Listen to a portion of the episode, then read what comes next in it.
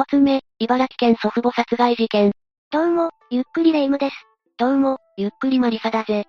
聞いてマリサ、今月のお小遣いがもう底をついちゃったわ。なんだって？ちょっと早すぎやしないか？どうせまたお菓子の買い食いやらなんやらで、無駄遣いしたんだな。う、鋭いわね。実は前から気になっていたアイスを箱買いしたのよ。レ夢ムはそろそろ、我慢ってもんを覚えた方がいいと思うぜ。だってコンビニに行くと、毎月のように新しい商品が増えてるのよ。それを毎回買っているのか？ほら、私って甘いものに目がないじゃない？だから、ついつい全種類を買い占めちゃうのよ。それを一人で全部食べきるってのも、すごい話だな。でも最近は物価が上がってきて、お菓子の値段もだんだん高くなってきてるの。ああ、嫌になっちゃうわ。働かなくてもいいニートになりたい気持ちが湧いてくるわ。ニートをやるには養ってくれる人がいないとな。家族に泣きつけば、少しくらい世話を焼いてくれるんじゃないかしら。まあ、赤の他人よりは頼みやすいかもしれないな。しかし、茨城県では当時にじゅうよんさいのニートが、遊ぶ金欲しさに祖父母を殺害するという事件を起こしているんだぜ。ええ、そんな衝撃的な事件があったなんて。もっと詳しく内容を知りたいわ。まずは、今回の事件の犯人である岸本康介の生い立ちについて話していくぜ。ええ、よろしくお願いね。茨城県で生まれた岸本は、よにん兄弟の三男だったぜ。父親は公務員の職に就いており、幼い岸本にとっては憧れの存在だったんだ。小さい時から憧れるくらい、お父さんのことを尊敬していたの？彼は卒業文集でも、将来の夢として、父のような立派な大人になりたい、と綴るほどだったんだぜ。息子にそんなこと言ってもらえるなんて、お父さんも嬉しかったでしょうね。そうだと思うぜ。他にも岸本は、人のためになるような仕事をしていきたい、とも語っていたんだ。公務員として市民のために働く父親の姿に影響されたんだな。じゃあ、将来は公務員としてバリバリ働くつもりだったのかもしれないわね。しかし、彼は徐々に人生のレールを踏み外していくんだぜ。と、どういうことなのよ。岸本は高校へ進学したんだが、なぜか退学してしまうんだ。ええ、もしかして、他にやりたいことができたのかしら？いや、高校を中退した後は何もしていなかったんだ。ふらふらと出歩いて遊んでいたんだぜ。まるで不良少年だわ。公務員として働く父親に憧れを抱く、素直な少年だったのにな。そして岸本はろくに仕事をせず、家族の財布や金庫から金を盗むようになったんだ。そんなことまでしていたの？身内といえども、勝手にお金を取っていくなんて癖が悪すぎるわよ。レ夢ムの言う通り、家族は非常に困っていたぜ。しかも岸本が盗んでいたのは、現金だけじゃなかったんだ。他にも手をつけていたの？そうだぜ。家の中には貯金証書という、銀行に預けている金額を証明する書類が置いてあったんだ。なんと岸本はそれを無断で奪い、現金に変えて使い込んでいたんだぜ。それじゃあ、貯金もほとんどなくなっちゃったってことかしら？ああ、岸本は家族の金を、半年の間ににせんまんえんも浪費していたんだ。そんな大金を半年で使い切っちゃうなんて、一体彼はどんな生活をしていたの？キャバクラに通うのが、岸本の趣味だったんだ。自分で働いて稼いだわけでもないお金を、キャバクラで遊ぶために使っていたのね。そんなことして遊んでいる暇があるなら、バイトでもしろと思ってしまうぜ。私もそう思うわ。だが、岸本は一向に働こうとしなかったんだ。浪費もやめず、最終的に家の金をごせんまんえん以上使い込んだんだぜ。言動知らないどころの話じゃないわね。ご両親は、息子の暴走を止めることができなかったのかしら？実は、この頃に岸本の母親は癌によって他界しているんだ。父親の方も、次第に息子と関わりを持たないようになっていったぜ。電話などでたまに連絡を交わす程度になっていったんだ。あれだけ大好きだったお父さんとも、疎遠になっていったのね。それだと、もう親は頼れないんじゃない？ああ、だが岸本は親の金で会社を買うつもりでいたんだ。その支払いに困った岸本は、ある計画を立てるようになるぜ。ねえ、マリサ。岸本はお金を手に入れるために、どんな計画をしたの？それはズバリ、銀行強盗だぜ。親に支援してもらえないからって、今度は犯罪に手を染めようと考えたの？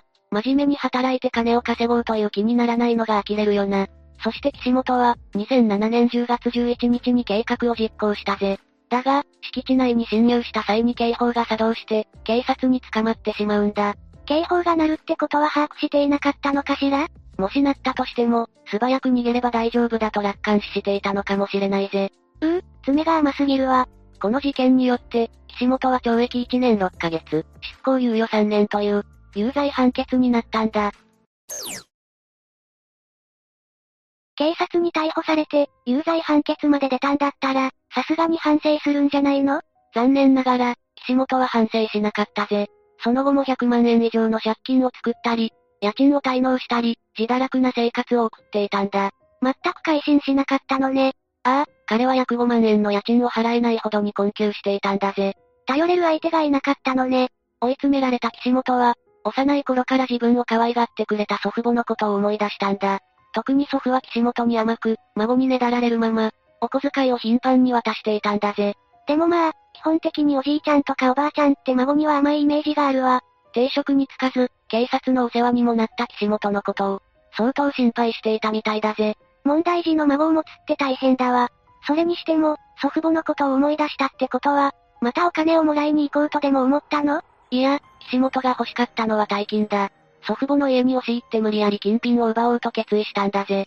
銀行強盗に失敗したから、次は身内の家強盗に入ろうとしたの？その通りだぜ。じゃあ次は、事件当日どのように岸本が犯行に及んだのか、詳しく話していくぜ。にせんはちねんくがつよっかの午後いちじ頃、茨城県土浦市に住む祖父母の元に岸本が訪れたぜ。手には刃渡り約じゅうごセンチメートルほどの包丁が握られていたんだ。岸本は当時ななじゅうはっさいだった祖母に襲いかかったんだぜ。急に孫が襲ってくるなんて、信じられなかったでしょうね。しかも岸本は、祖母の腹を包丁で何度も刺して殺したんだ。そのにじかんごには、当時はちじゅうにさいだった祖父も同じ方法で命を奪おうとしたんだぜ。小さい頃からよくしてもらったおじいちゃんとおばあちゃんを、次々に襲うなんて、恐ろしいわね。それに祖父は岸本にこうちゃん、やめてくれ、と悲しい声で命乞いをしたんだ。長年可愛がってきた孫に、殺されるのが耐えられなかったんだと思うぜ。だが、岸本はそんな祖父も、包丁を突き立てて刺し殺したんだ。もう彼は、お金のことしか頭の中になかったのかしら。ああ、祖父母を殺害した後、岸本は二人の遺体を隠すように、上から布団をかぶせたんだぜ。わざわざ布団をかけたのには、理由があったの？とりあえず、遺体を見られちゃまずいと思ったのかもな。なるほどね。岸本は、クローゼットの中に置いてあった金庫をすぐに発見するぜ。そして、無理やりこじ開けると現金やクレジットカード、暗証番号が書かれた紙を盗み出したんだ。随分と手際がいいわね。クローゼットに金庫があることを岸本は知っていたみたいだわ。事件が起こるいっかげつまえにも、岸本はこの家に忍び込もうとしていたからな。大体の場所は把握していたんだと思うぜ。え、その時は祖父母に侵入したことがバレなかったの？祖父母は岸本の仕業だと分かっていたが、被害届は出していなかったんだ。それだけ孫思いだったのね。孫には真っ当に生きてほしいと願っていたが、それは叶わなかったんだ。祖父母のクレジットカードを手に入れた岸本は、関西方面へと逃亡したぜ。そしてコンビニの エーティーエム から合計にひゃくごじゅうまんえんもの現金を引き出したんだ。ふむふむ、そのお金は一体どうしたのかしら？彼はいつものようにキャバクラなどの飲み屋で散財したんだぜ。人殺しで手に入れたお金で、よく遊べるわね。ドン引きだぜ。岸本が奪った金で遊び回っている頃、祖父母の遺体が発見されて大ごとになっていたんだ。第一発見者は誰だったの？最初に遺体を見つけたのは、この家で同居していた岸本の父親だぜ。そして警察の捜査が開始されると、親族である岸本の姿が見えないことが判明するんだ。事件が起きた時期に行方不明になるって、完全に怪しいわよね。警察も岸本が犯人なのではないかと考えて、彼の行方を追っていたんだぜ。すると数日後、防犯カメラに口座から現金を引き出している岸本が映ってることが判明したんだ。それは、重要な手がかりね。事件が起こってからいつかごのくがつここのか、早速警察は動いたぜ。防犯カメラに映っていた顔写真とともに岸本の実名が公開され、情報提供が呼びかけられたんだ。顔も名前も公開されたら、そのまま逃げ続けるのは難しいでしょうね。そうだな。翌日のくがつとおか、福岡県にある ジェイアール 博多駅の中で、岸本は警察に身柄を拘束されたんだ。すぐに逮捕できてよかったわ。それにしても、茨城県から福岡県まで逃亡していたなんてびっくりね。事件からいっしゅうかんも経っていないのに、かなりの移動距離だぜ。地元近辺にいたら警察に捕まるって考えたのかもね。だからできるだけ遠くに行こうと思っていたのかしら？ほとぼりが冷めるまで、地元から離れた土地に隠れているつもりだったんだろうな。岸本は警察による事情聴取で、最初は容疑を真っ向から否定していたんだ。祖父母のことも、自分が家へ訪問した時は、すでに二人とも亡くなっていた、と、嘘を訴え続けていたんだぜ。それがもし本当だったとしたら、どうして救急車や警察を呼んだりしなかったのよ。ああ、そんな状況になったら、まず通報するよな。岸本は最後には、自らが祖父母を殺した犯人だと自白するんだ。これ以上、嘘を重ねても無駄だと分かったのかしら。そうだな。さっきも言ったように、岸本は日頃から金に困っていたんだ。以前にも祖父母の家へ侵入して金品を盗もうとしており、殺害の動機は十分あるぜ。そしてにせんきゅうねんごがつじゅうくにちには、今回の事件の初公判が裁判所で開かれたんだ。ほうほう。被害者である祖父母の親族は、岸本に対して重い刑罰は望んでいないと主張したんだ。それより、時間がかかってもいいから、心から反省し、更生してくれることを望んでいたぜ。うーん、でも岸本は遊ぶお金が欲しいって理由で、おじいちゃんとおばあちゃんを刺して殺したのよね。しかも相手は命乞いまでしていたのに、聞く耳も持たなかったのよね。それなのに重い刑罰を求めないっていう主張は、少しだけ違和感があるわ。まあ、霊夢の意見もわかるぜ。だが遺族としては、複雑な思いがあるんだろうな。現に岸本の父親は、母親が数年前に癌で亡くなったことで、理解してくれる人がいなくなってしまったのが犯行の原因ではないか、と証言しているからな。本当にそれが理由なのかしら。岸本自身は、母親の死は関係ないと主張しているぜ。じゃあ、やっぱりお金目当ての犯行だったんでしょうね。彼は浪費癖もあったみたいだからな。ちなみに、裁判で事件についてどう思っているか質問されると、岸本は、悪いとは思っているが、反省しているかどうかはわからない、といった返答をしているんだ。悪いと感じているのに、反省をしていないっていうのが謎だわ。しかも彼は、さんじゅうねんかん服役したとしても、自分が変わるとは言い切れない、と語っているからな。いやいや、これからは同じことを二度と起こさないようにすべきでしょ。あまりに無責任な態度だよな。裁判長は、そんな岸本に対して無期懲役を言い渡したんだ。本人がちゃんと反省していれば、判決は違うものになっていたのかもしれないわね。そうだな。遺族も重い罪は求めていなかったんだが、本人の態度に問題がありすぎたんだぜ。さて、以上で今回の事件についての解説は終わりだ。なんだか最後まで嫌な気分になる事件だったわ。犯人は無事に逮捕されたが、被害者に対する謝罪もないし、全然反省していないんだ。そうね。しかも被害に遭った祖父母は、何も悪いことしていないじゃない。それどころか、お金を盗もうとした岸本を許すくらい、優しい人たちだったんでしょ？しかも岸本は銀行強盗をしようとして、一度捕まっているしな。これ以上の罪を重ねてしまうと、就職するとき不利になってしまうと考えたのかもな。そこまで考えてくれる身内がいるのに、なぜニートを続けられたのかしら。彼は犯行当時にじゅうよんさいだったが、中身は子供のままだったのかもしれないぜ。ええ、じゃあ未熟だったってことなの？普通は、それぐらいの年齢なら社会経験があるもんだ。岸本の場合は働かずに、キャバクラで飲み歩いているような環境だったからな。確かに、自由気ままに生きてるって感じだもんね。人に迷惑をかけない範囲なら、自由に暮らしても問題ないと思うぜ。だが、彼は家族の金を勝手に使ったり、無茶苦茶な生活をしていたんだ。そんな人物が成熟した大人になれるとは思えないぜ。マリサの言う通りだわ。将来は人のためになるような仕事をしたいと夢見ていたのにね。まさか祖父母の命を奪った殺人鬼になっちゃうなんて切ないわ。成長するにつれて、そんな夢は忘れてしまったのかもしれないな。今回の事件についての解説は以上だ。二つ目、金沢市祖父殺害事件。事件が起きたのはにせんじゅうはちねんじゅういちがつようか、ごぜんくじさんじゅっぷん頃だ。現場は石川県金沢市の民家だったぜ。一体、何があったのかしら？この事件の犯人で当時にじゅうさんさいの北島翔太が、ゴム手袋をして紐を使い、自宅にいた当時ななじゅういっさいの祖父、S さんの首を絞め上げて殺害したんだ。北島は S さんの自宅から現金約いちまんにせんえんと、時価ごまんごせんえんほどのテレビなどの家電製品さんてんを盗んだぜ。家電製品なんて、持って逃げることができるの？北島は家電製品を軽トラックに積み込んで運んだんだ。そして、マスク姿でリサイクルショップを訪れ、盗品をお金に変えたぜ。よく盗んだものを堂々と売りに行けたわね。S さんが亡くなっていることに気がついたのは誰だったの？北島の弟だぜ。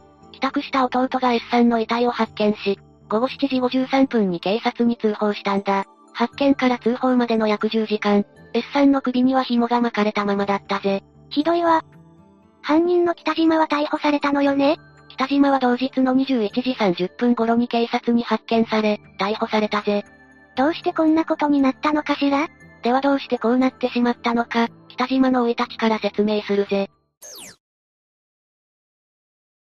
北島翔太は石川県金沢市で長男として生まれ、にさいとししたの弟を含めたよにん家族で生活していたぜ。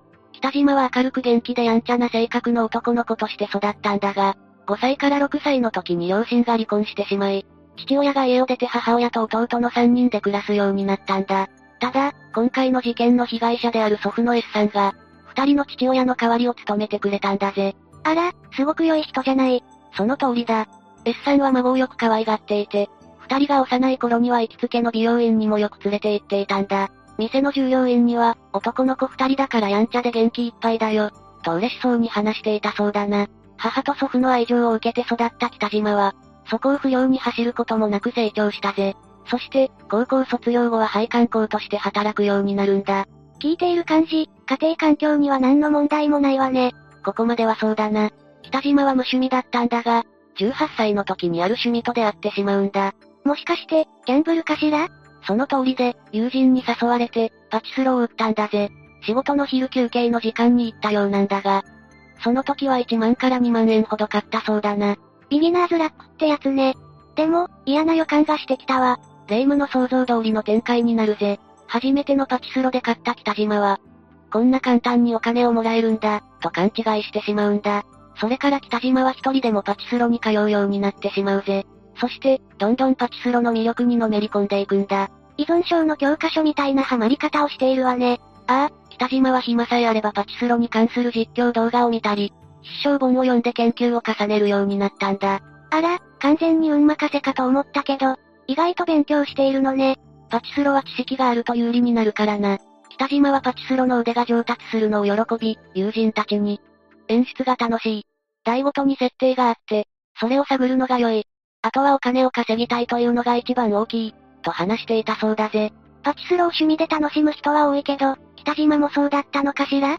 節度を守って遊ぶ分にはいいんだが、北島はパチスロで、お金を稼ぎたい、と考えてしまったんだ。パチスロを楽しむのではなく、休日は朝からパチスロ店に行くようになるんだぜ。開店前からパチスロ店の前で並んでいる人たちを見たことがあるわ。北島もそんな感じになったのね。ああ、北島はお店が開店する前に、近くの牛丼屋で朝食を済ませて、開店のいちじかんはん前に整理券をもらって客の列に加わり、開店と同時に入店すると、お目当ての台に座ってパチスロを打っていたぜ。打っている間は何も食べず、コーヒーとタバコだけで過ごしていたようだ。お腹は空かなかったのかしら？私なら貧血で倒れちゃうわ。空腹よりもパチスロを優先したんだろうな。集中して打ち続けた日なんかは閉店時間のじゅうごふんまえに、店員から声をかけられて、閉店時間だと気づいたこともあったようだ。その集中力を他のことに活かして欲しかったわ。北島は財布に入れていたいちまんえんさつを無意識に使い果たしたこともあるそうだぜ。いちまんえんって大金よ。それを無意識のうちに突っ込むなんて恐ろしいわね。これには北島もさすがにヤバいと思ったようだな。だが、パチスロをやめるという発想には至らなかったんだ。パチスロでお金を稼ごうという考えも変わらなかったぜ。パチスロから足を洗って、真面目に働いた方がいいと思うわ。その通りだし、パチスロで勝ち続けることは難しいぜ。むしろパチスロを続けたら負けがかさむと思うわ。実際、パチスロの還元率は はちじゅっパーセントからはちじゅうごパーセント ほどだと言われているしな。つまりいちまんえんを使ったらはっせんえんからはっせんごひゃくえんしか、戻ってこないってことよね。それじゃ必ずにせんえん程度は損をするじゃない。あくまで単純な還元率の話だから、もっと負ける日だってあるぜ。しかし運が良いと大勝ちするのもパチスロだ。北島はさんぜんえんがろくじかんでにじゅうまんえんになったこともあったんだぜ。たまにそういうことがあるから、のめり込んでしまうのね。だが、素人がそんなに勝ち続けられるわけがないぜ。プロでもない限り、結局最終的には負ける仕組みだからな。それに、今は規制も厳しくてプロでも厳しいって聞いたことがあるわ。今は多少は緩くなっているそうだが、脱線するから話を戻すぜ。そういう仕様を理解した上で、趣味として楽しむならいいんだが、北島は本気でパチスロで食べていこうと必死になってしまうんだ。年末は特別営業日でパチンコ店の営業時間が、深夜のいちじまで延びることもあったんだが、北島はそれでも時間が足りないと苛立っていき、もっとパチスロをやりたいと思うようになっていったんだ。そういえばパチンコ店の営業時間って、県によって違うんじゃなかったかしら？北島が住んでいた石川県はごぜんじゅうじからごごにじゅうさんじだな。にせんにじゅうにねんの調べでは青森県や宮城県、愛媛県はごぜんれいじが閉店時間のようだ。宮城県の店舗の中では、ごぜんはちじかられいじまで営業しているところもあるぜ。そんな長時間座っていたら腰に悪そうね。そんな生活を送っていた中、にじゅっさいの時に母親が病気で亡くなったぜ。北島にとって母親は何でも話せる唯一の相手で、これにはかなり落ち込んだそうだ。母親が亡くなった後は、祖父の S さんが一人で、北島と弟の面倒を見るようになったぜ。面倒を見ると言っても、そんなにお金があったのかしら？ S さんは年金暮らしだぜ。それから、近所では温厚で、とても良い人だと評判だったんだが、仕事中に負った怪我の影響で後遺症を持っていて、うまく体を動かすのが難しく、周囲には腰が痛いと話していたんだ。北島は祖父の S さんのことを気にかけなかったの？北島は S さんの面倒を見ることもなく、パチスロにのめり込む生活を送っていたぜ。それどころか、パチスロを続けるために、消費者金融でごじゅうまんえんも借金したんだ。パチスロのためにごじゅうまんえんも借金をしたの？ああ、しかもそのごじゅうまんえんもあっという間に溶かし、半年もしない間に借金はひゃくまんえんにまで膨らんだ。もう諦めて真面目に仕事をしなさいよ。普通ならそうするだろうな。だが北島は仕事を辞めて、パチスロを続けることを選んだんだ。借金があるのに、パチスロのために仕事を辞めたの？そうだぜ。だが、そんな状況でパチスロをしても勝てるわけもなく、ついにお金を借りた消費者金融から督促状が届くようになったんだ。お金を返していないなら当然だわ。S さんもさすがに見かねて、北島の生活態度について注意するんだが、北島はそんな S さんにまで金を貸してくれるように頼んだぜ。それがきっかけで、北島と S さんは口論を繰り返すようになったんだ。S さんは何も間違っていないわね。しかし北島はすっかり、パチスロ依存症になっていたんだ。自分を育ててくれた S さんの言葉も届かず、ありえない行動をとるんだぜ。ど、どんなことをしたの？ S さんのテレビや弟のテレビなど、金になりそうなものを持ち出して、リサイクルショップで換金したんだ。家のものを盗んでパチスロ代を捻出するなんて、最低の人間だわ。S さんもさすがに怒りをあらわにし、北島を家から追い出したぜ。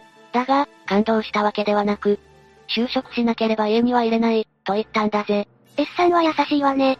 だが、北島に就職する気はなかったぜ。追い出された後は、S さんが所有している納屋で、暮らすようになったんだ。そこは電気も通ってないような状況だったぜ。電気もない納屋に住み続けるなら、日雇いでも何でもしてお金を稼ぐべきだわ。だが残念なことに、こんな状況になっても北島は改心しなかったんだ。とにかくパチスロがしたいと考えていたんだぜ。でもお金がないし、そもそも借金もあるわよね。打ちたくても打てないわ。そうなんだが、北島はどうしてもパチスロのためのお金が欲しかったんだ。もう一度、S さんの自宅からテレビを盗もうと考えたんだぜ。これが、事件前日のことだ。家を追い出されても、全然懲りてないわね。S さんも本気で怒るんじゃないかしら？霊夢の言う通り、S さんが怒らないわけがないぜ。北島もそう思ったようだが、ここでとんでもない思考に、行き着いてしまったんだ。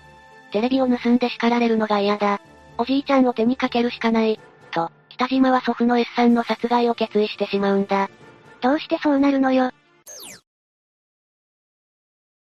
最初の話の繰り返しになるが、にせんじゅうはちねんじゅういちがつようかの午前くじさんじゅっぷん頃、北島は S さんの自宅に忍び込むと、ゴム手袋を装着し、用意しておいた紐で、S さんの首を絞めて殺害したぜ。そして、テレビなどの家電製品を盗んで逃走したんだ。弟は外出していて無事だったのよね。ところで、北島はどこで捕まったの？パチンコ店だ。北島はリサイクルショップで盗品をお金に換え、さんじゅっキロほど離れた石川県能美市のパチンコ店に行って、午前じゅういちじから逮捕される午後にじゅういちじはん頃まで、ずっとパチスロをしていたんだ。家族を殺しておいてパチスロをするなんて、どんな神経してるのよ。北島は警察の事情聴取に対して、私がおじいちゃんを手にかけたことに間違いありません、と認めたぜ。殺害理由については、金が欲しかった。祖父にお金をもらえなかった、と供述しているんだ。これならまだ、恨みとかの方が納得できたかもしれないわ。北島は鑑定の結果、重度のギャンブル依存症だと診断されたぜ。この事件の初公判は、金沢地方裁判所で開かれたぜ。北島は起訴内容について事情聴取と同じように、間違いありません、と認めたんだ。検察側は、犯行時には手袋を着用するなど一定の計画性が認められる。物事の善悪を判断することができていて、完全責任能力があった、と主張して、無期懲役を求刑したぜ。これに対し弁護側は、被告はギャンブル依存症でパチンコをしたいという、強い欲求に支配されており、心神耗弱の状態だった、として懲役じゅうごねんが相当と主張したんだ。判決はどうだったのかしら？裁判長は判決公判で、パチンコの資金を得るためという身勝手な動機で、無防備な祖父の首を絞めて手にかけたことは悪質、と指摘して、検察の求刑通り無期懲役を言い渡したんだ。これを不服として、北島は控訴したぜ。ええ？控訴したの？ああ、控訴は棄却されて上告もしたが、それも退けられたぜ。これにより、北島の無期懲役が確定したんだ。一人で取り残された弟さんは無念でしょうね。ギャンブル依存症って恐ろしいわね。治療することはできないのかしら？じゃあ最後に、ギャンブル依存症について話しておくぜ。お願いするわ。ギャンブル依存症はせんきゅうひゃくななじゅうねんだいこう半に、病的賭博という名称で病気と認定されたんだ。研究の結果、ギャンブル依存症はアルコール依存症や、薬物依存症と類似点が多いことが判明して、アルコール依存症と同じ疾病分類に位置づけされたんだ。ギャンブル依存症って、かなり重い依存症なのね。ああ、ギャンブル依存症は自力で治すのが困難で、消費者庁が相談窓口を設けているくらいだぜ。そもそもどうしてギャンブルにのめり込むの？実はパチンコやスロットは機械そのものに、依存させるような仕組みがあるんだ。仕組み？ああ、演出で気分を盛り上げて、ただのハズレを、あと一歩で当たるかのように見せるんだ。こうなると、脳内のドーパミンという物質の働きが活発になって、熱くなってしまうんだぜ。さらに画像や音響などの効果も組み合わさることで、負けていても勝ってるような錯覚を起こさせることもあるんだ。怖いわね。これじゃやめたくても、やめられない人がいるのもわかるわ。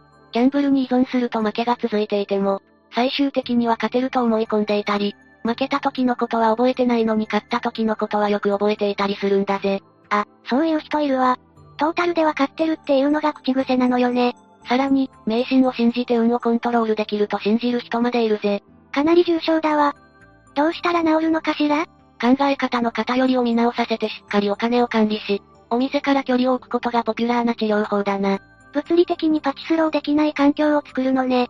それでも治療の甲斐なく、パチスロに通ってしまう人もいるんだ。周りがどれだけ手を尽くしても、患者自身が頑張っても、依存を克服するのは難しいんだぜ。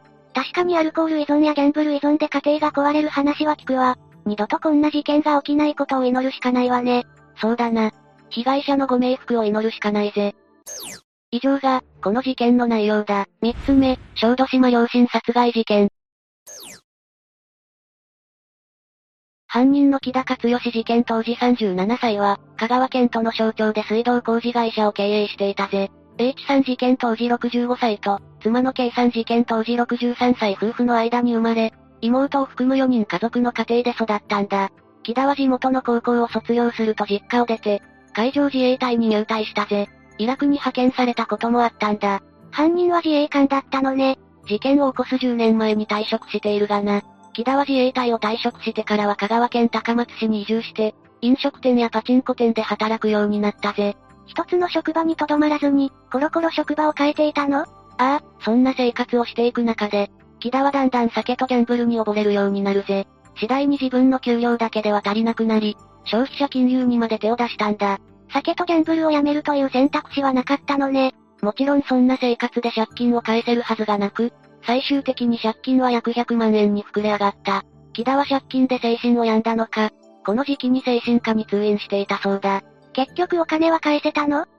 それとも自己破産したのかしら？この時の借金は、木田の父親である H さんが全額払ってくれたんだ。さらに H さんは、自身が経営していた水道工事の会社を、手伝うように言ってくれたぜ。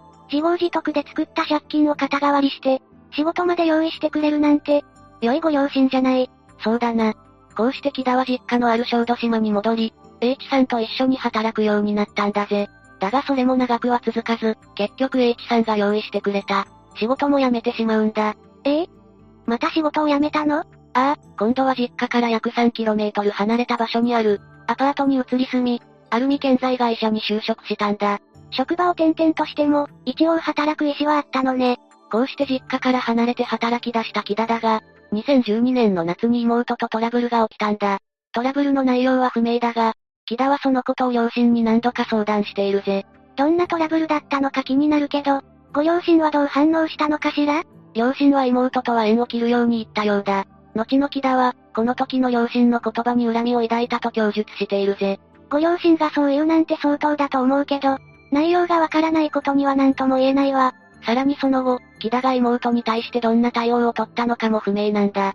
そしてさんねんごのにせんじゅうごねんにがつ、木田はアルミ建材会社を辞めて、また収入がなくなってしまったぜ。また仕事を辞めたの？貯金や次の働き口の当てはあったのかしら？貯金はないし、次の仕事にもありつけなかったんだ。当たり前だが収入も貯金もなければ生活費が払えなくなるぜ。木田は家賃を滞納するようになり、携帯も止まってしまったんだ。H さんも息子の様子を見かねて、生活態度を注意したそうだ。もういい歳なんだし、親として息子に落ち着いてほしいと思うのは当然だわ。その通りだな。H さんは、あいつには仕事が合わん、と木田が定職に就かないことや、結婚しないことについても周囲の人に愚痴をこぼして悩んでいたぜ。H さんはちゃんと木田のことを心配していたのね。木田にはそれが伝わっていたのかしら？いや、残念だが H さんの気持ちは木田に届かなかったんだ。母親の K さんに対しても、自分をかばってくれなかった、と逆恨みしていたぜ。自分勝手な恨みを募らせた木田は、ついに両親の殺害を決意してしまうんだ。金品を奪うのかと思っていたけど、ただの逆恨みだなんて、ご両親の気持ちを思うとやりきれないわ。にせんじゅうごねんしがつさんじゅうにち、木田は犯行に使う金槌を持って、両親が住んでいる実家に向かったぜ。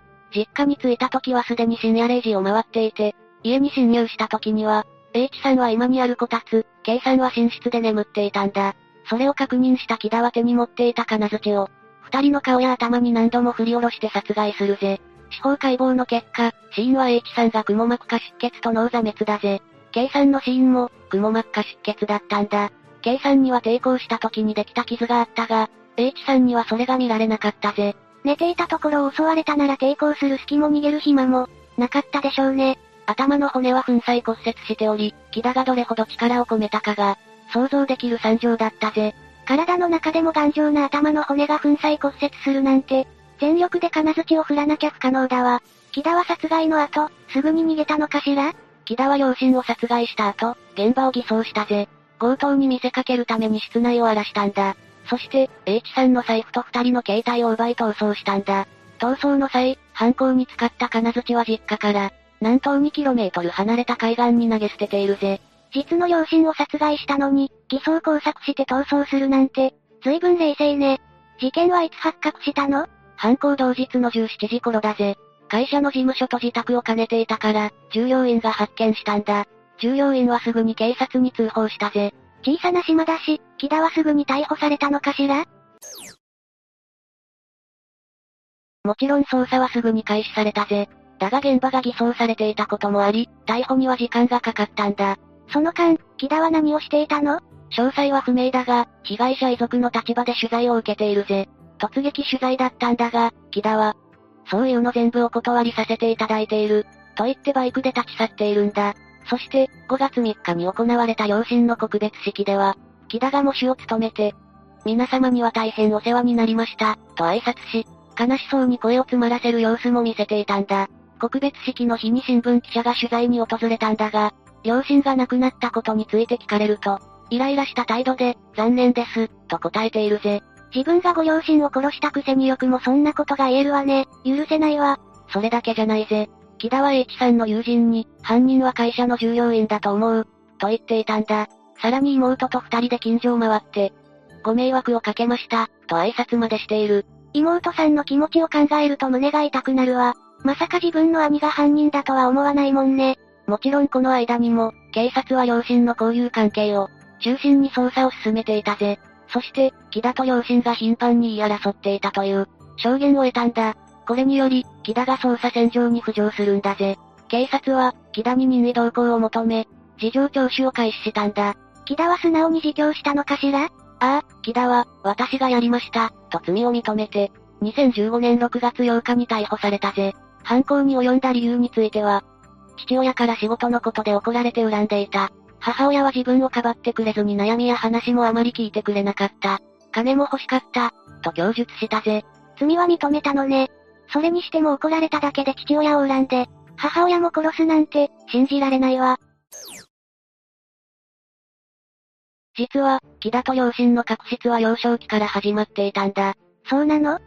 詳しく知りたいわ。木田は小中学校時代は無口でおとなしく、周囲も認めるもの静かな子だったんだが、H さんは昔ながらの熱血な人物で、木田は幼い頃から父親に厳しくしつけられていたぜ。木田と H さんは正反対の性格だったのね。ああ、H さんにとっては当たり前のしつけだったんだが、気だわり夫人に感じていたようだ。親子間でも相性があるから多少は仕方ないわね。大人になっても改善されなかったの？そのことについては木田の妹も関係してくるぜ。木田は、父親は自分ではなく妹をよく可愛がっていた、と証言しているんだ。木田と妹の扱いの差がどの程度だったかは不明だがな。木田の言い分だけで決めつけることはできないわね。そんな確執を抱えた親子だったが、木田は学生時代は非行に走ることもなかったぜ。それに木田は恨んでいる H さんの元で働いたこともあるわよね。しかし木田は水道工事の仕事が苦手で、毎日のように H さんから、お前は使えないダメ人間だ、と言われていたそうだ。言い返したりしなかったのかしら？木田もしっかり言い返していたぜ。近所の人が言い争っている様子を目撃しているしな。この事件は逮捕までさんじゅうくにちかかったが、地元では最初から木田が怪しいと噂になっていたほどだ。そんな噂が立つほど凄まじい言い争いだったのね。仕事が苦手で父親とよく言い争っていたのは分かったけど、会社での評判はどうだったの？会社の従業員は木田について、ちょっと変わっているな、と思っていたそうだ。木田は真夏でも長袖のジャンパーを着て、仕事をしていたりしたんだぜ。真夏の工事現場で長袖なんて、確かに変わり者ね。裁判で明かされるんだが、木田は発達障害を、患っていたと言われているんだ。木田が変わり者として見られていたのは、それが原因とされているぜ。発達障害を患っていたことで、判決にも影響があったの？さっき話したが、木田は精神科医の通院歴があったんだ。そのため、刑事責任能力の有無を調べるためにろくがつにじゅうさんにちから鑑定留置となったぜ。結果はどうだったのかしら？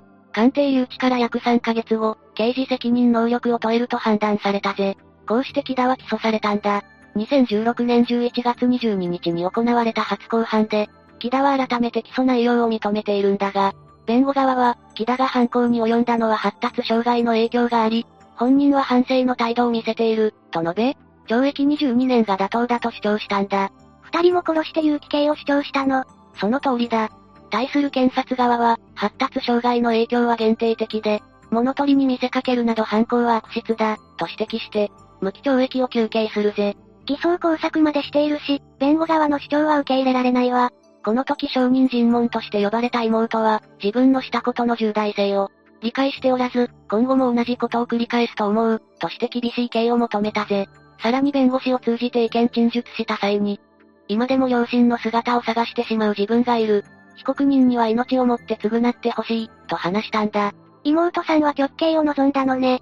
でも、私もそれだけのことをしたと思うわ。世間でも霊夢と同じ声を上げる人が多かったな。対して木田は最終陳述で、犯行を実行したのは大きな過ちだった。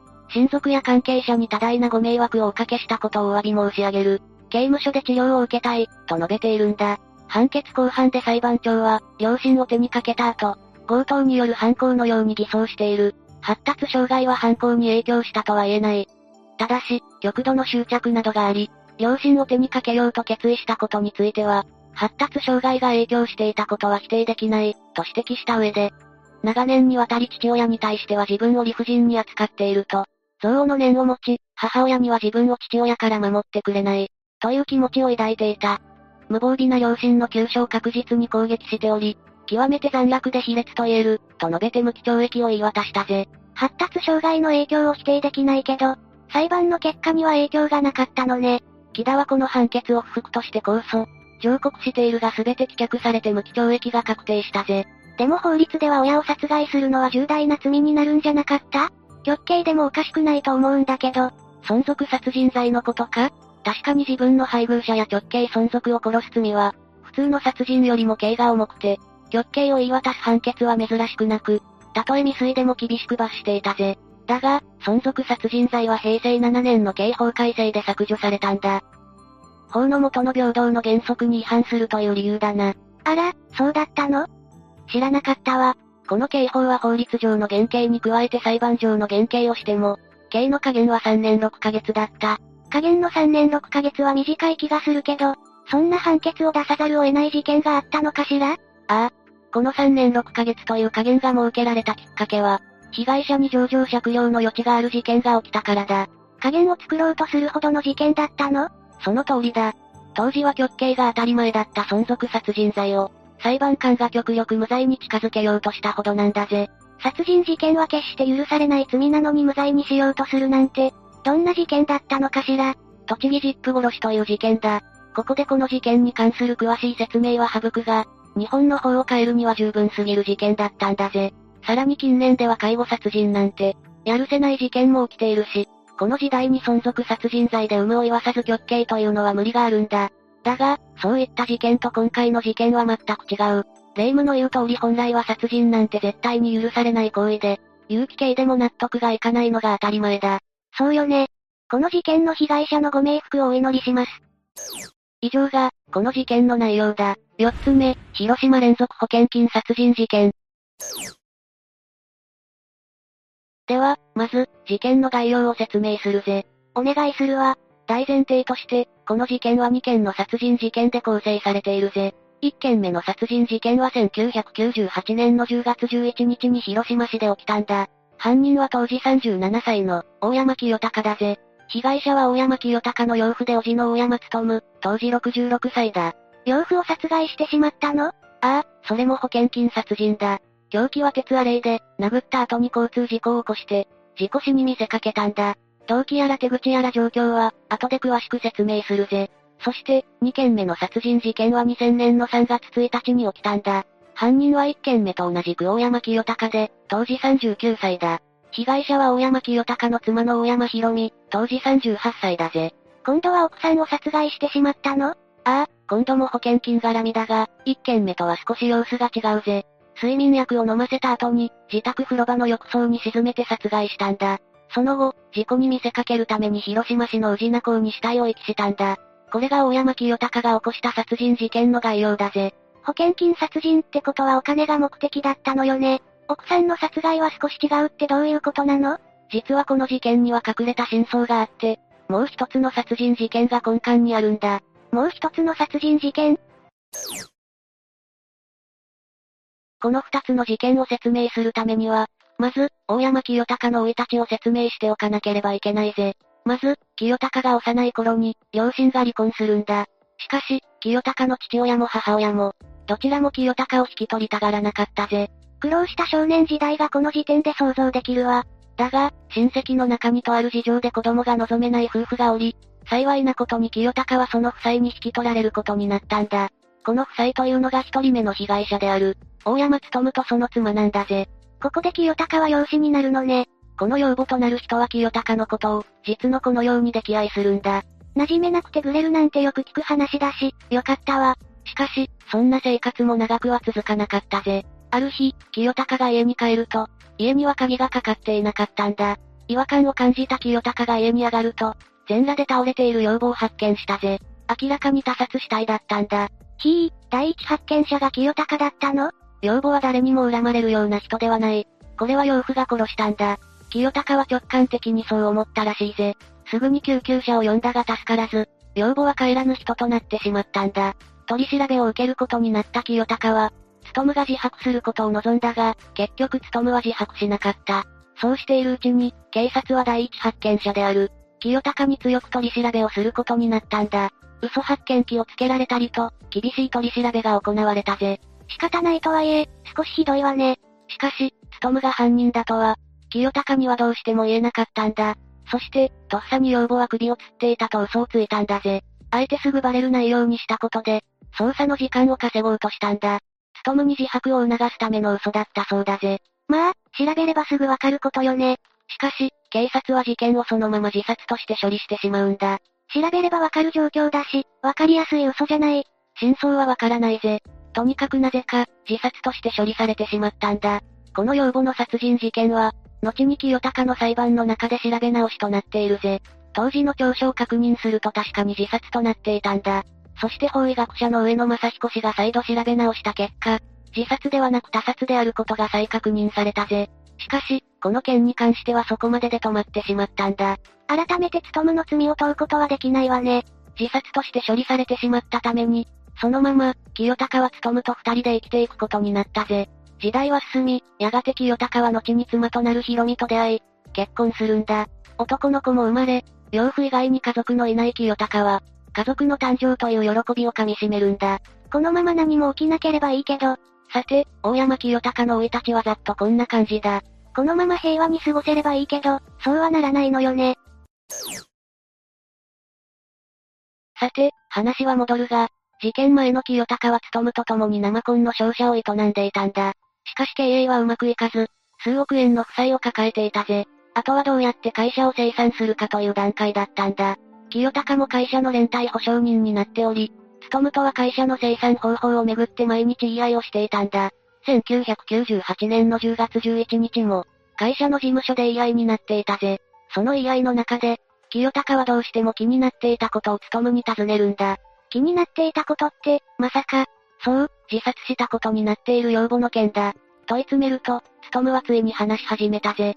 勤は当時、やはり血の繋がった子供がどうしても欲しかったんだ。そこで愛人を作り、その愛人に子供をさんにん産ませていたんだぜ。勤もなかなかの鬼畜っぷりだわ。その話が養母の耳に入ったんだ。それで口論になって殺害したの？言い合いになった結果、勤は養母の首を絞めて殺害したとのことだ。勤はそういう真相を清隆に語ったらしいぜ。そこでカッとなった清隆は近くにあった鉄アレイで、勤の頭部を強打したんだ。これによって頭蓋骨が損傷し、辺りは血で染まってしまったぜ。凄惨な現場だったでしょうね。しかし、この段階ではまだ勤は生きていたんだ。そこで、清隆は心中する覚悟で勤を車に乗せ、単独の交通事故を起こす。これが原因で、勤は死亡してしまうんだ。当然、清隆も大怪我をするが、命に別状はなかったぜ。清隆は逮捕されることを覚悟していたが、捕まることはなかったんだ。どうして清隆は捕まらなかったの？明らかにおかしい状況じゃない。この話には続きがあるんだ。勤と清隆の会社には、他の親戚も働いていたんだ。そして勤と清隆の言い合いは、当時社内では有名だったんだ。そんな中、出社したら会社は血の海になっていたわけだな。清隆は後始末をしなかったの？その時は勤と心中しようとしていたから、そのままにしていたんだぜ。となると、出社した親戚はなんとなく事情を察してしまうわ。会社は血の海で、勤と清隆は事故を起こし勤が死亡しているんだからな。これは事件の匂いしかしないわ。だから、この親戚は会社をきれいに掃除しておいたんだ。殺人事件があったとは思えないくらいにな。なんでそんなことをしたの？清隆を脅すためだぜ。嫁や子供にこのことを知られたくなければ保険金をよこせ。といった具合だな。うわぁ、親戚も最悪だわ。こういう理由があって、清隆は奇跡的に逮捕を免れるんだ。後のことを考えたら捕まるなり実施してた方が良かったわね。そうなんだが、この時の清隆にはそんな冷静な判断はできなかっただろうな。こうして、勤にかかっていたろくせんまんえんの保険金は無事に支払われたんだ。ろくせんまんえん。そんなに、会社経営者だったから、それくらいかけていたんだろうな。こうしてこのろくせんまんえんは、そのまま親戚の懐に入ったぜ。そういえば、清隆を脅していたんだもんね。だが、話はまだ終わらないんだ。この一件は、清隆や親戚の周囲で噂になってしまったんだぜ。額が額だしショッキングな話だから、噂にもなるわね。この噂話は清隆の妻側の親戚の耳にも届いてしまうんだ。そして、妻のひろみ本人の耳にも入ってしまうぜ。一番知られたくない人に、結局知られちゃうのね。そうなると、ひろみも当然黙ってはいられないぜ。本当にそんなことをしたのか？とひろみは清隆に問い詰めるんだ。本当なら実施してもらいたかったはずだわ。この時に清隆が実施していれば、運命は大きく変わっていただろうな。しかし、清隆は嘘を突き通すことを選んだんだ。清隆はひろみに潔白を訴え、保険金は騙し取られたものなので必ず取り返すと説明するんだ。ひろみは当然、この話を信じるぜ。この日以降、清隆は保険金を取り返そうとするふりを続けるんだ。嘘に嘘を重ね、弁護士と相談したとか、相手が折れて返してくれるとか、弁護士が作ったとする資料を作成し、ずるずると先延ばしにしてしまうんだ。そして、とうとう悲劇は再び起こってしまうぜ。清隆はにせんねんのさんがつふつかに、奪い取られたろくせんまんえんが通帳に振り込まれる、という嘘をついてしまうぜ。なんでそんな嘘をつくのよ。夫の無実を信じたひろみは、この話をものすごく喜んだんだ。それは保険金のろくせんまんえんが手に入るからではなく、このろくせんまんえんをひろみの親戚に見せつけ、夫はご覧の通りに無実です。と言ってやりたかったからだという話だ。ひろみさんが不憫でならないわ。そして、とうとう振り込み前日のさんがつついたちがやってくる。この時清隆は、当然のように焦っていたぜ。振り込まれる予定がないんだから、そりゃそうだわ。だが、このまま本当のことを言うと離婚となってしまうぜ。離婚はしたくない。何よりヒロミが再婚して、他の男と一緒になるのが嫌だ。そうであれば、明日になる前に、何も知らないままで死んでもらおう。そう清高は考えたんだ。何よそれ、全く理解できないわ。冷静な判断ができなかったんだろうな。当然、こんな言い訳みたいな動機は許されるわけがないぜ。そして最後の夜、子供のヒロトを早めに寝かしつけ、清高とヒロミは晩酌をしていたんだ。この時、ヒロミは本当に嬉しそうだったそうだ。この先は聞きたくないわね。そして、清高はヒロミの飲み物に睡眠導入剤を混入するぜ。しばらくして、ヒロミの意識が混濁してくるんだ。そのせいなのか、ヒロミは風呂に入ると言い出したぜ。そこで二人は一緒に入ることにしたんだ。睡眠導入剤の効果で、ヒロミは湯船の中で清高の胸に寄りかかる形で寝てしまったんだ。そのまま清高は腕に力を込めて、ヒロミを浴槽に押さえつけたぜ。すると、ヒロミは意識を取り戻し、水面に顔を出し、なんでなん、なんでなん、と叫んだ。後に引けない清高は、暴れるヒロミを浴槽に沈め続けたんだ。最後にヒロミが水面に上がった時に叫んだ言葉は、ヒロくん、だったぜ。それって、まさか。そう、息子の名前だったんだ。こうして清高は妻であるヒロミをも殺してしまったんだ。そして深夜いちじ頃、清高は寝ていた息子のヒロトを起こすんだ。どうして？お母さんの機嫌が今日は良くて、夜釣りに行きたいって言ったら許可を出してくれたから、今から行こう、とヒロトに言うんだ。当時、ヒロトは釣りが好きで、毎週のように釣りに行っていたんだ。だが、当時小学校ろくねん生だったヒロトに夜釣りは危険だから、お願いしても許可が出なかったんだ。その許可が出たという清高の嘘に、ヒロトは喜んだぜ。おかしいと思わなかったのかしら？ヒロミが上機嫌だったことはヒロトも知っていたため、この好機を逃すまいと感じたそうだ。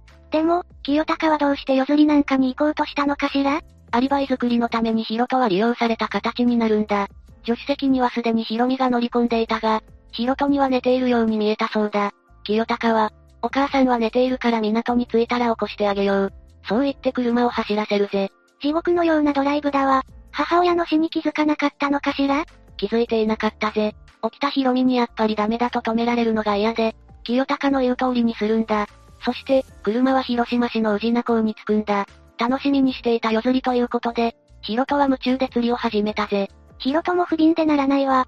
こうしてしばらく時間を稼いだ後で、清高はヒロミがいなくなったと騒ぎ出すんだ。本当はもう清高が海に投げてしまったのね。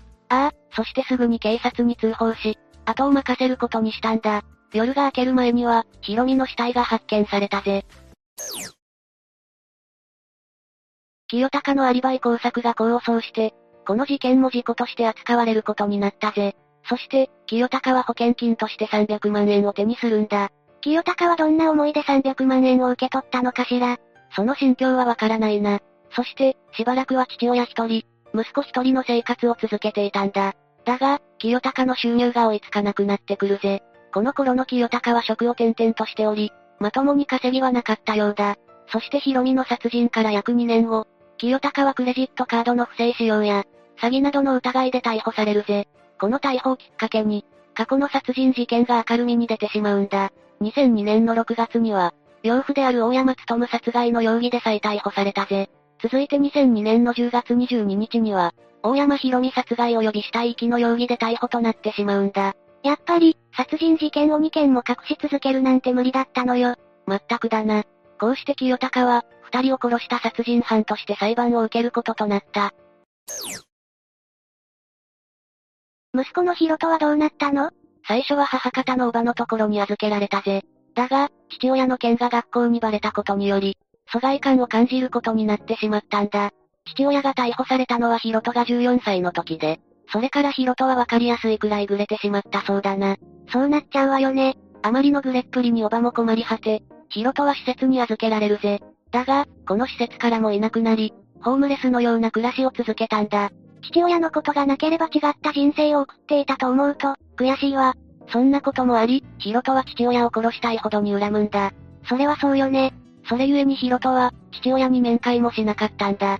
そんな中、ヒロトは新聞の記事で、清高が一審で死刑判決を受けたことを知るんだ。その時、ヒロトはふと疑問に思うんだ。どんな疑問なの？当時この事件は、保険金殺人という扱いで報道されていたんだ。被告の清高が金に困って、二人を殺害したという内容だな。まあ、ろくせんまんえんなんて金額が表に出たらそう思われるわね。で、ヒロトは何を疑問に思ったの？清高がどうして母親を殺したのか知りたくなるんだぜ。一審で死刑が出た以上、控訴しない限りは刑が確定してしまうぜ。このままでは、真相は不明のままになってしまうんだ。本当に金のために母親を殺したのか？という疑問を抱いたヒロトは、清高と面会することを決心するんだ。親子久しぶりの対面だわ。ヒロトはじゅうはっさい、実にさんねんはんぶりの対面だったんだ。当初、ヒロトは父に会うなり、罵声を浴びせようと考えていたそうだ。長年の恨みがあるし、当然の感情だと思うわ。しかし、実際に清高と面会してみるとそうはいかなかったぜ。清高はただひたすらにヒロトに謝罪をし続けたんだ。面会時間はじゅうごふん、ごふんの延長申請をしたので計にじゅっぷん。最初の面会はろくに会話もないまま終わったんだ。そこでヒロトの中で、清高に対しての感情に変化があったんだ。父親を許す気持ちが芽生えてきたそうだぜ。こればっかりは当事者じゃないとわからないことだろうな。複雑な感情だわ。そして週ににど、さんどの面会で、ヒロトは清高から真相を聞いていくんだ。まさか、その真相っていうのは？ここまで私が解説したのと同じ、事件の概要だぜ。そうだったのね。通りで細部まで生々しかったわけだわ。清高から話を聞いたヒロトは、清高に対して控訴を進めたんだ。清高は控訴を考えていなかったの？努とヒロミを殺したのは事実だからな。当初はこのまま控訴しない方針だったらしいんだ。ヒロトの勧めもあって、清高は控訴したんだぜ。だが、判決が覆ることはなかったんだ。再び死刑判決が下されたのね。清高は上告をしたが、にせんじゅういちねんには上告棄却となり死刑が確定してしまったぜ。控訴審以降、ヒロトも証人として出廷したんだ。そこで、ヒロトは父を死刑にしないように嘆願しているぜ。ヒロトにとっては母を殺した父親でも家族だからな。生きて死ぬまで罪に向き合って欲しかったんだろうな。広島高裁の判決は前述の通りに死刑だったが、判決の前に、裁判官がヒロトに向かってこう言ったんだ。一番のこの事件の被害者であるヒロトさんの口から、そのような言葉が出るのは大変に重いことだが、残念ながら犯行の残虐性と計画性を考えると、情状酌量の余地はない、だそうだ。裁判でこういった言葉を裁判官がかけるのは異例なんだぜ。ヒロトの言葉は裁判官には届いてたのね。でも、ヒロトの思いを汲むことはできなかったんだわ。ああ、裁判官としての職責を全うしたんだと思うぜ。こうして、広島保険金殺人事件と呼ばれる事件は終了したんだ。いつつめ、岩手妊婦死体遺棄事件。まずは白骨遺体が発見された。にせんにじゅうねんしがつにじゅうくにちの時点に遡るとするぜ。場所は岩手県内だったのよね？ああ。正確には奥州市と一関市の市境付近にある、音羽山の山中の県道にひゃくさんじゅうななごうせん沿いを散歩していた男性が、斜面に人の頭蓋骨があるのを発見。通報を受けた岩手県警が周辺を捜索したところ、斜面一帯に散乱していた人骨を見つけたんだ。他の遺留品は見つからなかったの？所持品や靴といったものは見つからず、当初は死因や死亡時期、身元も判明しなかったんだぜ。白骨遺体発見から約にかげつごのにせんにじゅうねんろくがつにじゅうろくにち、岩手県警は ディーエヌエー 鑑定の結果、白骨遺体の身元を特定。被害者は前年のにせんじゅうきゅうねんろくがつに、夫 C さんによって失踪届が出されていた、主婦の M さんと特定されたんだ。前年のろくがつというと、失踪届が出て、ちょうどいちねんごに遺体となって見つかった、ということ？まあ、そういうことになるな。ところで被害者の M さんは失踪当時さんじゅうろくさい。岩手県一関市内のアパートで、夫とよんさいになる子供とのさんにん暮らしをしていたそうだ。共働きで、仕事は医療事務をしていたそうなんだが、にせんじゅうきゅうねんごがつさんじゅういちにち早朝に家族にも告げずアパートを出て以来、勤務先も無断欠勤し、心配した夫が ライン を再三送るも既読にならず、連絡が取れなくなったそうだ。そこで失踪からよっかごのにせんじゅうきゅうねんろくがつよっかに、夫によって岩手県警に失踪届が提出されていたんだ。失踪届が出ていたから、ディーエヌエー 鑑定の結果から身元が判明したのね。ああ。そして被害者が M さんと判明した時点で警察は、車を使わずに遺体の発見現場に向かうことが難しいことや、通常、発見現場が山登りや山菜採りに、出かけるような場所ではないことなどから、事件と断定して捜査を開始したそうだ。なるほどね。その時 M さんは妊娠していたのよね？ああ。妊娠にかげつからさんかげつだったらしい。そのことからも、自分の意思で失踪したという線は薄いのでは、という話もあったそうだ。さらに、M さんの周辺を調べたところ、夫の C さんの実家にも子供を連れて足しげく通い、嫁姑の仲も円満だったらしい。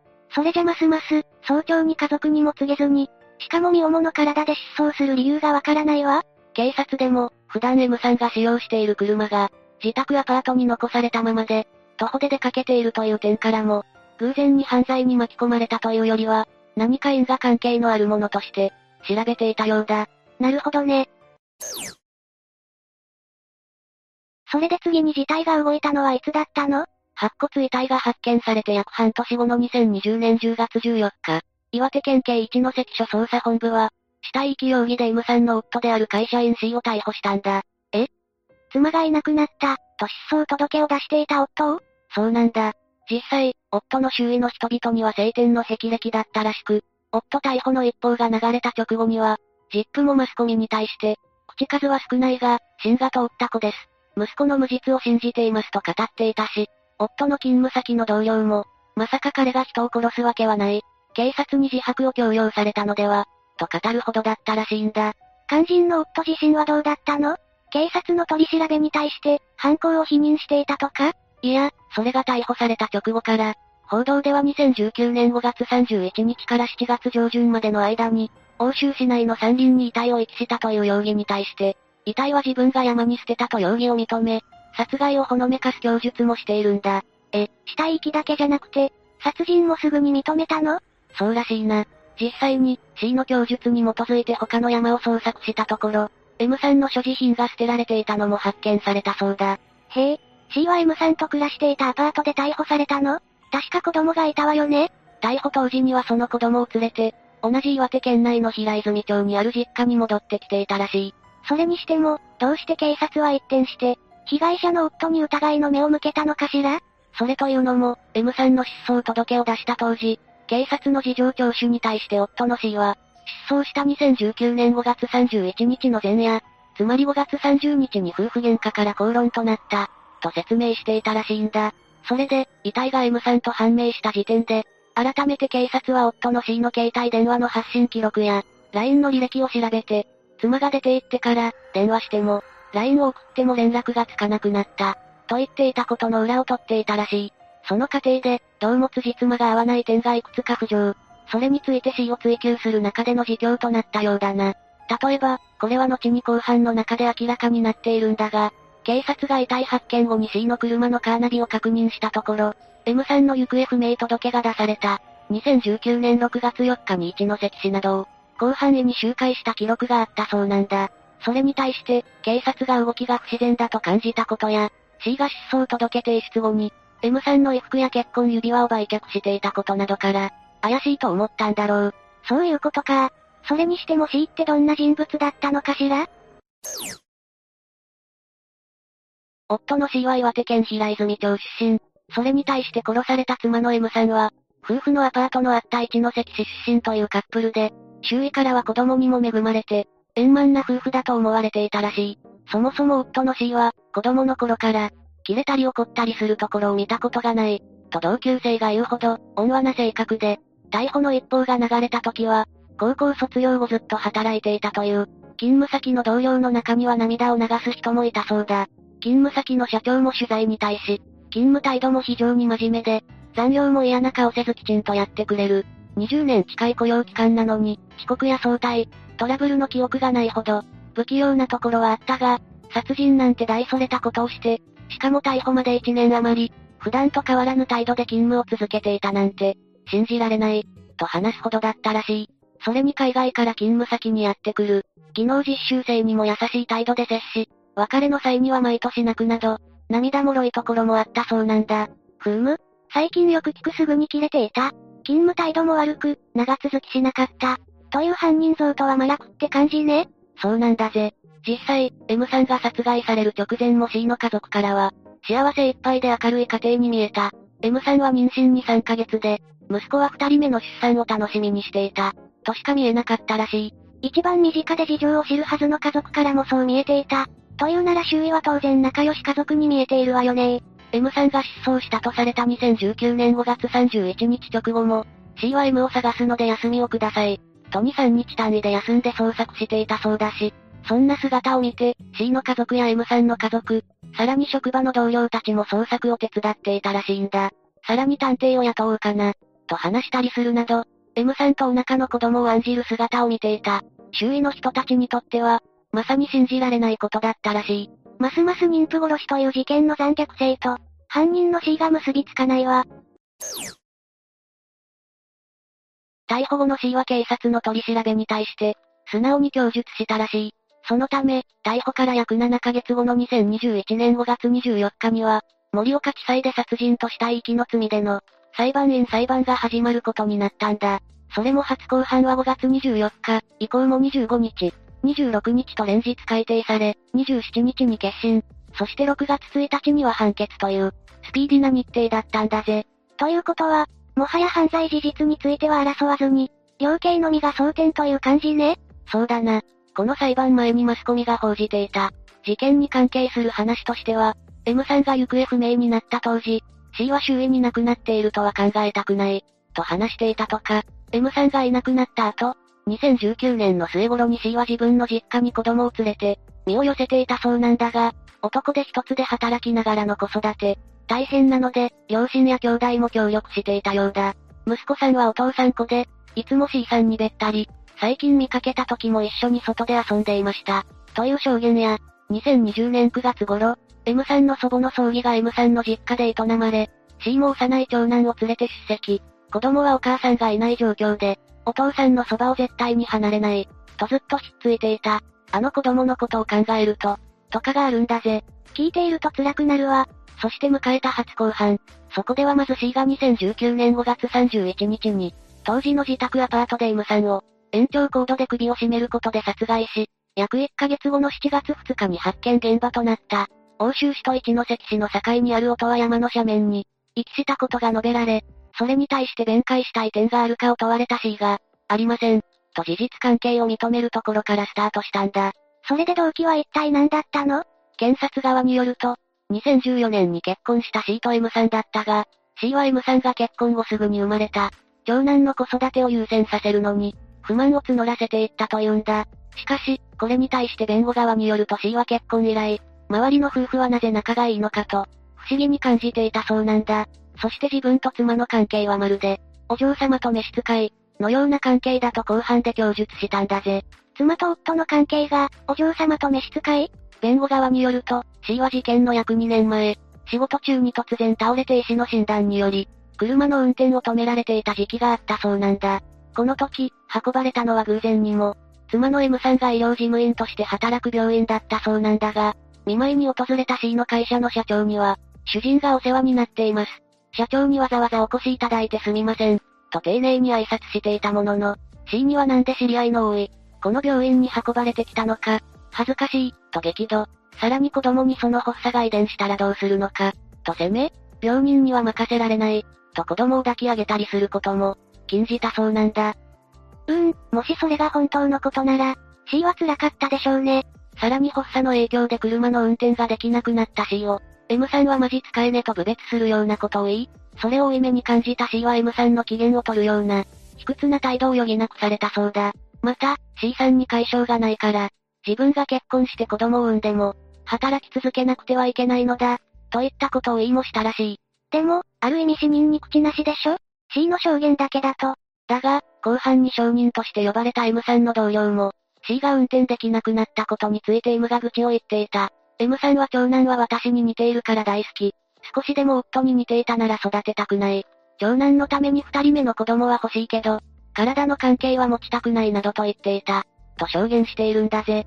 うわぁ、それって、さらにある日 C は M さんの日記を読む機会があったらしいんだが、そこにはもっと給料が高い男と結婚すればよかった。この結婚は失敗。だとか書いてあったらしいんだ。いや、それは、ショック大きいよね。それでも結婚を祝福してくれた。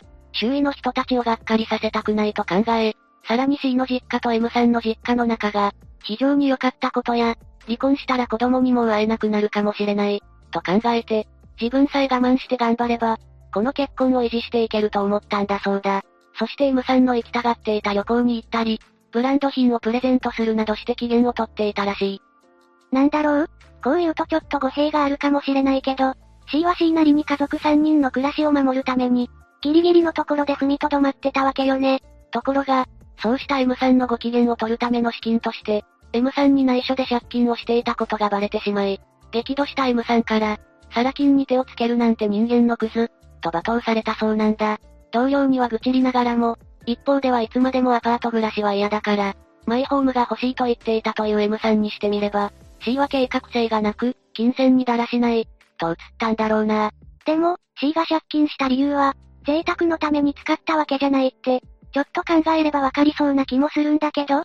そうした中で、M さんの第二子妊娠が判明したものの、C は内心人間のクズの子供にしてしまったと思い、情けない、不甲斐ないという気持ちに苛まれ、自死すら考えるようになっていたんだそうだ。傍から見れば幸せな親子で夫婦でも、内面は全く違っていたということね。そして問題のにせんじゅうきゅうねんごがつさんじゅういちにちの夜、とうとう二人は引き返せない領域に、足を踏み入れてしまう。この日、M さんは、あんたのせいで私の人生はめちゃくちゃになった。あんたのせいで恥をかかされている。と C を責め立て、C はそれまでの努力が、何の意味もなかったことを思い知らされたらしい。そこで鏡を置いて化粧中だった M さんに気づかれないよう、左斜め後ろから接近し、延長コードで首を絞めようとしたところ、M さんに気づかれて、揉み合いになったらしい。そこで M さんはどうしてこんなことを？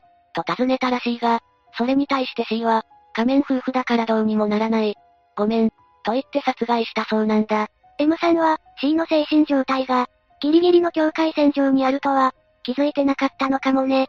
そして殺害後、周囲に妻は家でした。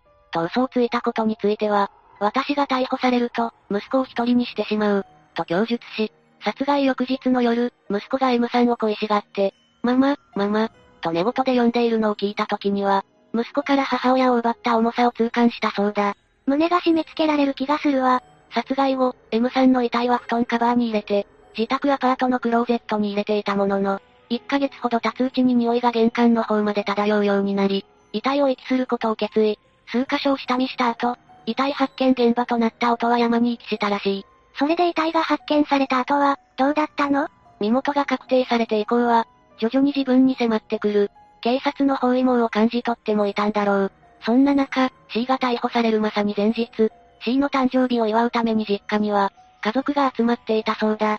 そして妻の死に自分は関与していないという、C の言動を信じて疑わない家族の姿を見て、これ以上、罪から背を向けてはいけないと、犯行の全てを自白する覚悟を決めたらしい。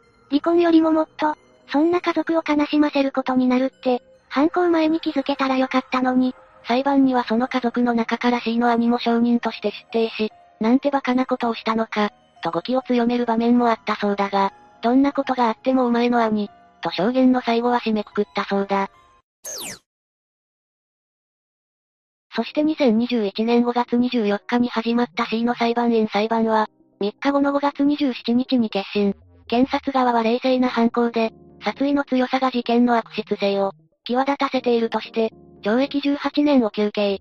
それに対して弁護側は M さんから責められ、精神的に追い詰められていたと主張。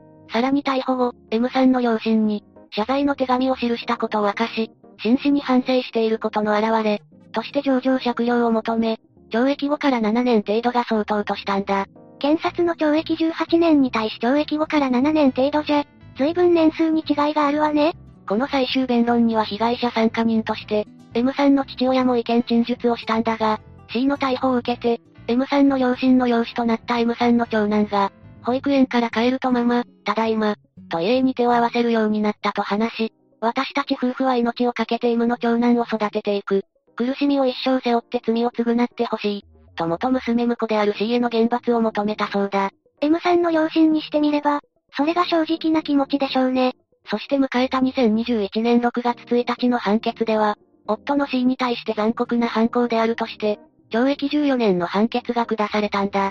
それに対して、C は、私はとても大きな罪を犯してしまいました。刑務所に入ることになりますが、それで終わりだとは思っていません。その先が、償いの始まりだと思っています。と述べたそうだ。